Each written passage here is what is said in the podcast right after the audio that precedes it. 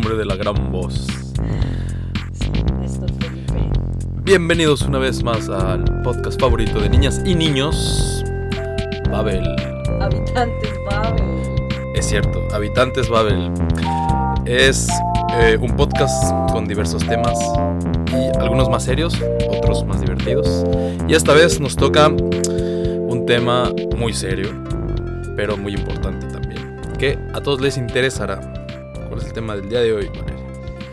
El tema de hoy es un tema muy importante para todos los que trabajamos y hemos trabajado en el extranjero. Bueno, no ni siquiera en el extranjero, también trabajar en nuestros países es necesario. Em, y es cinco errores que todos cometemos en nuestro currículum y cómo resolverlos. Mi primera pregunta antes de empezar es, ¿cómo le llamas tú al currículum en México? O sea, yo te digo currículum y tú entiendes qué es un currículum. Sí, ¿En serio? sí. Pero nosotros le llamamos curriculum vitae. O sea, Nosotros con- le con nombre y llamamos- apellido. Es cierto, CV. Se ve. Nosotros le llamamos hoja de vida. Ah. Y yo cada vez que estoy tratando de explicarle a algún otro hispanohablante que no es colombiano que le decimos hoja de vida, es como, no, y entonces estoy haciendo mi hoja de vida. Y es como, no, mi currículum o mi resumen, resumen, resume, Lebenslauf, Lebenslauf. como se dice en alemán, que se traduce como carrera de vida. Oh, Como hoja de vida. No, Lebenslauf. Claro, pero digo, es como para nosotros, ¿qué, qué significa currículum? Este, pues para que eres bueno. ¿No? Currículum del para que eres bueno. De latín como para que eres bueno. Pero es lo interesante que para nosotros los latinos es una hoja en blanco que tienes que llenar con tus logros. Pero en Alemania es una carrera en la que tienes que llegar primero antes que todos. Ah, ¿Qué? no, porque el currículum, o sea, si a mí tú me hablas de currículum en Colombia, o bueno, creo que en cualquier otro lado, es exacto, como las, las, las- nosotros llamamos las materias que vas a aprender en la universidad, por ejemplo, o en el colegio. En México eso es el currículum, no. O sea, el currículum de, por ejemplo, yo voy a aplicar a la universidad y yo siempre voy a revisar el currículum del programa de estudios por el que me voy a decidir, Ah, ¿no? no sé, la verdad. No tiene... Es que mira, si- de ser sinceros, yo en México nunca hice un currículum. No, necesitaba. Alguna vez trabajé, pero fue un trabajo que obtuve por medio de, de contactos. me, me dio el trabajo del novio de mi madre. ¿En serio? Sí. Bueno, pues era, así. era ingeniero. Un saludo a Héctor, que está en el cielo. Sí, Está en el cielo. Y era ingeniero y me dio chamba como dibujante técnico. Y no tuve que hacer ningún Ah. currículum. Bueno, pues qué suerte. La primera vez, el primer currículum que hice fue en alemán. Lebenslauf, con mi foto así bien bonita. Y, Oye, eso es toda una ciencia. Bueno, y también eso es muy importante porque, a ver, antes de que nos, de que avancemos, la palabra currículum es, viene del latín para carrera para carrera. o para como el curso de una carrera. Ah, Entonces, por eso algunos idiomas lo adaptaron como esto. O sea, es porque es como lo que muestra tu Lebenslauf o tu hoja de vida profesional o algo así. Y bueno, ahí, ahora que mencionas como cómo se generan, o sea, cómo se crean los currículums en otros idiomas, es muy cierto, porque cada, yo siento que era una cosa muy diferente el formato que tenían las hojas de vida en Colombia a las que tienen en Estados Unidos y a las que tienen, por ejemplo, aquí en Alemania. ujú. Cuéntanos cómo es un currículum en Alemania. O sea, yo, yo digamos, estoy aplicando para trabajar en, el, en la ciudad de Berlín, en el City Berlín, que es Ujú. donde trabajas tú. Ajá. Y yo te mando una hoja de vida, te mando mi currículum. ujú. ¿Cómo se vería mi currículum? Pues para empezar, tiene una foto en la parte superior. Que de hecho estaban peleando algunos. em, algunas agrupaciones em, para que se prohibiera la, la- las fotos en los currículums. Porque eso pues, promueve mucho El cuestión racismo. de discriminación por cuestiones que no tienen, que no vienen al caso. ¿No? Y también el nombre. Es También que el nombre es lo peor. O sea, cuando te viene el, el currículum, Juan Pérez Salazar. Ay, es Juan que es Pérez muy, es Salazar. muy difícil, o ¿Qué sea, es, es- es imposible, o sea, no puedes. y Es como, yo pongo Valeria Castillo, nacionalidad alemana, y es como, es como, a ver, o sea, ¿a quién quieres engañar? No, ya. Bueno, a ver, el nombre. El nombre, tienes que poner tu nombre completo. O sea, Así seas Juan Pérez Nepomuceno de la Concepción. Nepomuceno. Tienes que poner tu nombre completo, tu lugar de nacimiento, tu profesión que estudiaste. No, tu lugar de nacimiento, no tu lugar de residencia. Ah, es verdad. Tu lugar de residencia. Todo lugar de nacimiento. Todo Barranquilla, Colombia. Bueno, tu, eh, tu formación, pero empezando desde la universidad. A nadie le importa dónde fuiste a la primaria, dónde, a, a qué kindergarten fuiste. Sí, no, nada que. Eso, pero, en- pero a nosotros nos encanta poner todo eso. No, pero bueno, ya es cierto, yo tengo mi bachillerato en el, en el currículum en español. Ajá. que es irrelevante, o sea, es como ya grow, grow up. Pero bueno, también depende del nivel de, de carrera en el que estés, ¿no? Porque si estás empezando, pues no tienes mucho que mostrar. Y por ejemplo, en Alemania, tú tienes los diferentes tipos de, de, de escuelas, ¿no? Dependiendo si fuiste al gimnasio o a la escuela real o al... ¿Cuál es el otro? El- Bueno, ese es una- un pequeño paréntesis. En Alemania hay diferentes, o sea, el sistema educativo tiene diferentes eh, niveles dependiendo de si quieres ir a la universidad o de si quieres hacer una carrera técnica o de si no quieres estudiar o de si simplemente quieres trabajar y dependiendo de eso pues se clasifican a los estudiantes para que vayan a, que también es una, es una, es una, es una, ¿cómo se dice? Es una, um, algo muy polémico, pero Sí. bueno, no vamos a entrar al, al caso. A los 12 años los dividen en clases sociales. Sí, también es algo que se ha, se ha tildado de elitista y demás, pero bueno, no vamos a entrar al, al- al respecto. Em, Bueno, pero se pone generalmente eh, a partir de la educación media superior. sí, ¿no? O sea, la universidad. ¿Qué universidad fuiste o a qué... em, eh, ¿Cómo se dicen las otras? Escuela técnica. ¿Qué escuela técnica fuiste? Después, eh, tu experiencia laboral. Si no tienes experiencia laboral, invéntate una. no, bueno, si no has hecho algo, has, Claro. has, has participado en algún proyecto de manera voluntaria o has hecho, qué sé yo, un proyecto con tus amigos. Si no tienes experiencia laboral, pues ahí, agárrate de lo que de lo poquito que hayas hecho. ¿Sabes qué hacía yo, por ejemplo? Cuando yo me acuerdo cuando apliqué a mi primer trabajo en la universidad, yo había escrito un par de artículos para el periódico de la universidad y para el colegio, y, o sea, como cosas X. Y los puse como en mi, en mi, en mi currículum recién comenzando, como he escrito cuatro artículos en el periódico de la universidad. Y esas cosas, pues realmente tienes ahí un mini portafolio que seguramente si ahora mismo los leyera diría como que estaba pensando. O sea, yo, pero... Es, es importante, o sea, siempre hay algo que uno tiene que mostrar y, y es, es cierto, tienes razón. Ah, ¿Sabes qué yo puse en mi primer currículum? ¿Qué? Bueno, uno de mis primeros currículums aquí en Alemania. Pues una, en el primer semestre de la carrera de urbanismo que estudié aquí en Berlín, pues gané un concurso de guiones cinematográficos. Hola. Gané. Entonces, Mira, entonces lo puse. champion. Champion. Entonces lo puse en el, en el mi currículum, porque pues no tenía experiencia laboral en el rubro. Y les pareció muy interesante al jefe de grupo porque él eh, había hecho también un, una- un guion como examen final para su posgrado. Entonces, pues de ahí, en la entrevista de trabajo, pues hubo mucho material para platicar. Ah. Entonces eso fue un punto a mi favor. Eh, entonces cualquier mm, meta, cualquier, eh, cualquier meta, cualquier eh, pequeño logro puede ser de mucha ayuda. Si no, si no es, o sea, tampoco tienes que haber ganado un Oscar, pero sirve a la hora de, de hacer la entrevista para sacar temas de conversación. Sí, digamos. no, y por ejemplo hay una sección también que siempre es válida y es como intereses personales, ¿no? Entonces la gente siempre pone como cocinar, eh, darará.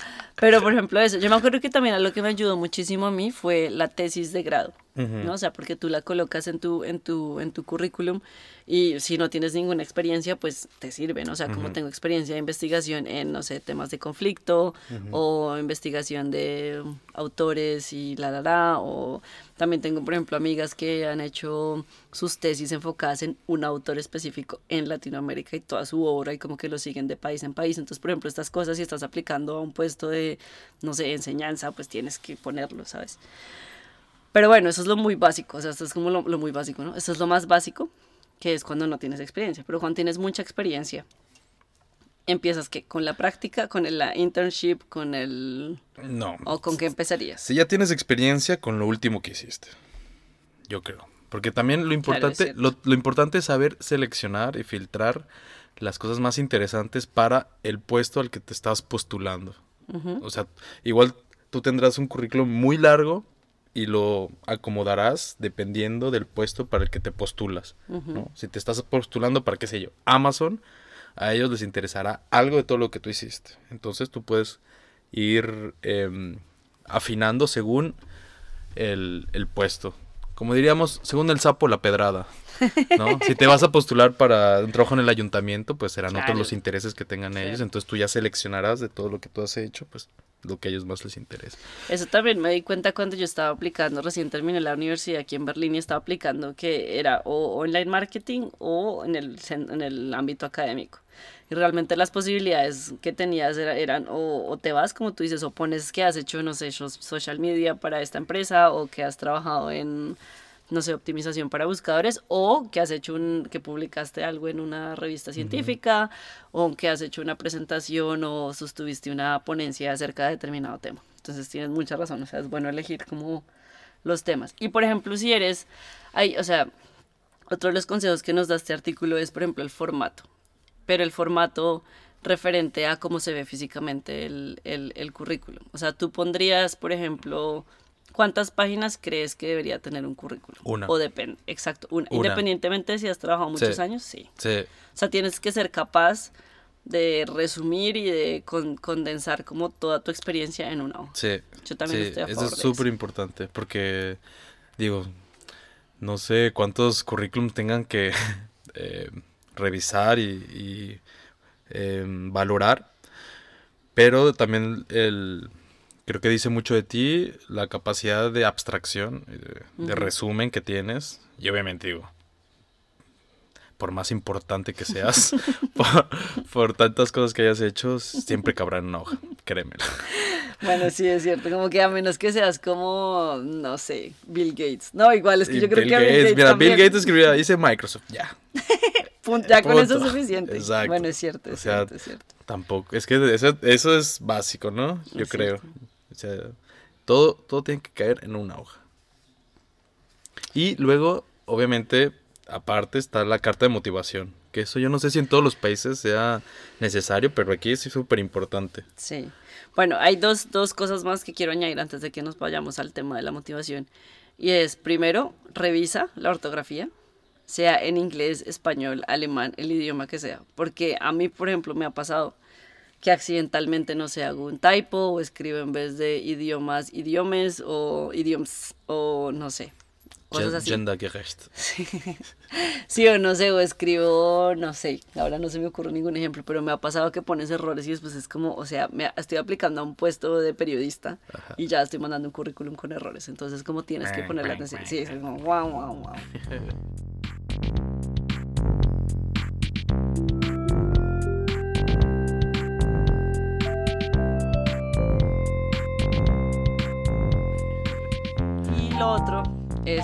Los idiomas. ¿Tú pondrías cuántos idiomas hablas en un currículum? Obviamente. ¿Crees que hay un factor diferenciador dependiendo de cuántos idiomas hablas? Sí, definitivamente. Entonces teníamos que haberlo nombrado antes. Es verdad.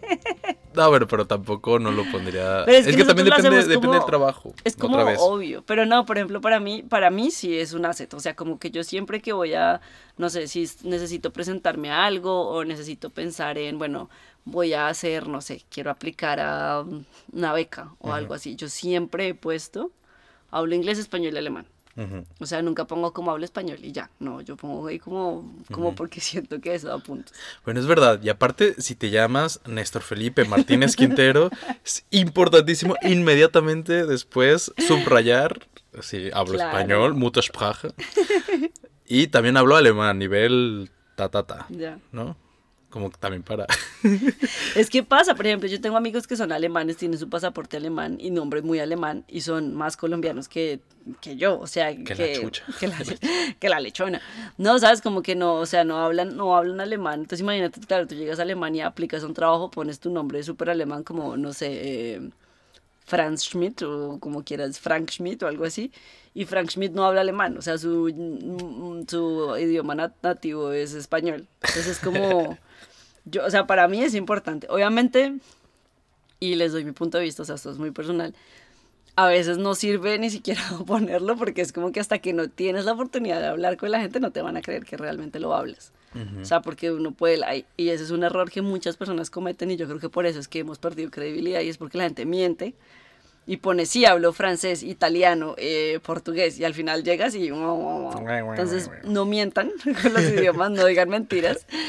Y eso yo creo que aplica a cualquier trabajo, o sea, no solamente a un trabajo de oficina, sino también a un trabajo, sí, especialmente si estás frente al público. O sea, no puedes, si es en un restaurante, en un hotel, en, o sea, en cosas que sean como con gente súper grave, error mentir en los idiomas. Bueno, en general es creo que no está bien visto mentir. y, menos en un, y menos en un currículum, Vita. Dijo, si, si no fuiste a Harvard, pues ni modo, no fuiste a Harvard. Pero fuiste a tu escuela de idioma. Que, que también es muy válido. Tu escuelita chiquita, pero fuiste, ¿no? Sí. Y será amargo nuestro vino, pero es nuestro. Ya, y a la final es como, bueno, pero por ejemplo eso, es que no podemos hacer nada, lo que nos tocó, o sea, así está, como que si fuiste a la universidad Pepita Salvaje, pues te tocó ir a la universidad Pepita Salvaje y, lo, y tú...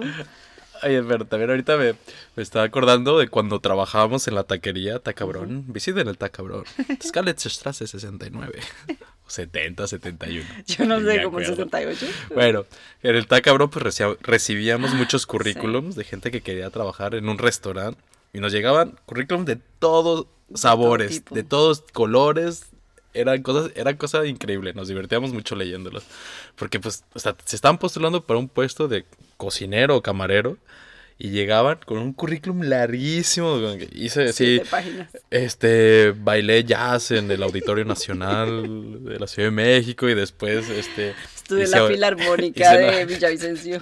Exacto, como que bueno, qué, o sea, qué vida tan interesante tiene este tipo, pero a ver, a mí de qué me sirve si yo quiero un cocinero, no quiero a alguien que estuve en la filarmónica. Que por cierto, tenemos que hacer un paréntesis aquí y es que cuando nosotros estábamos trabajando en esa taquería, todos éramos o doctores o teníamos maestría o éramos súper preparados. O sea, en ese restaurante trabajaba una, o sea, una decanatura de humanidades de toda Latinoamérica. O sea, pero así se empieza, ¿no? Por algo se empieza.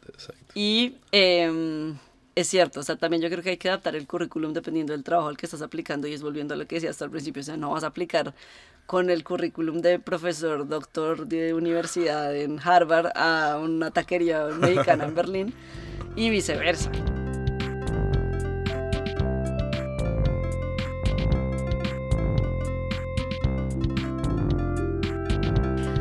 Para cerrar el capítulo, la carta de motivación, que en inglés se llama eh, letter of Intent. Sí. ¿A que sí? Letter of Intent, Letter of Motivation, Statement of Purpose. Sí. Or just motivations, like, no. Cover letter. Ah, cover letter. ¿En serio? Sí, así se llama. Y bueno, y esta, esta, yo no sé si en español lo hacen, yo nunca realmente apliqué, yo creo que sí, yo creo que también se debe, se debe usar. Em, y exacto, y esto es muy importante porque aquí es donde tienes unos 700 palabras para convencer a la persona que a la que estás aplicando de que te contrata. ¿No? O sea, tienes, tienes que venderte. Y ahí es donde, por ejemplo, en trabajos como los que hacemos nosotros, bueno, los que hago yo, de escribir, pues tienes que hacer uso de estas habilidades. Y en tu caso, poner una tabla de Excel.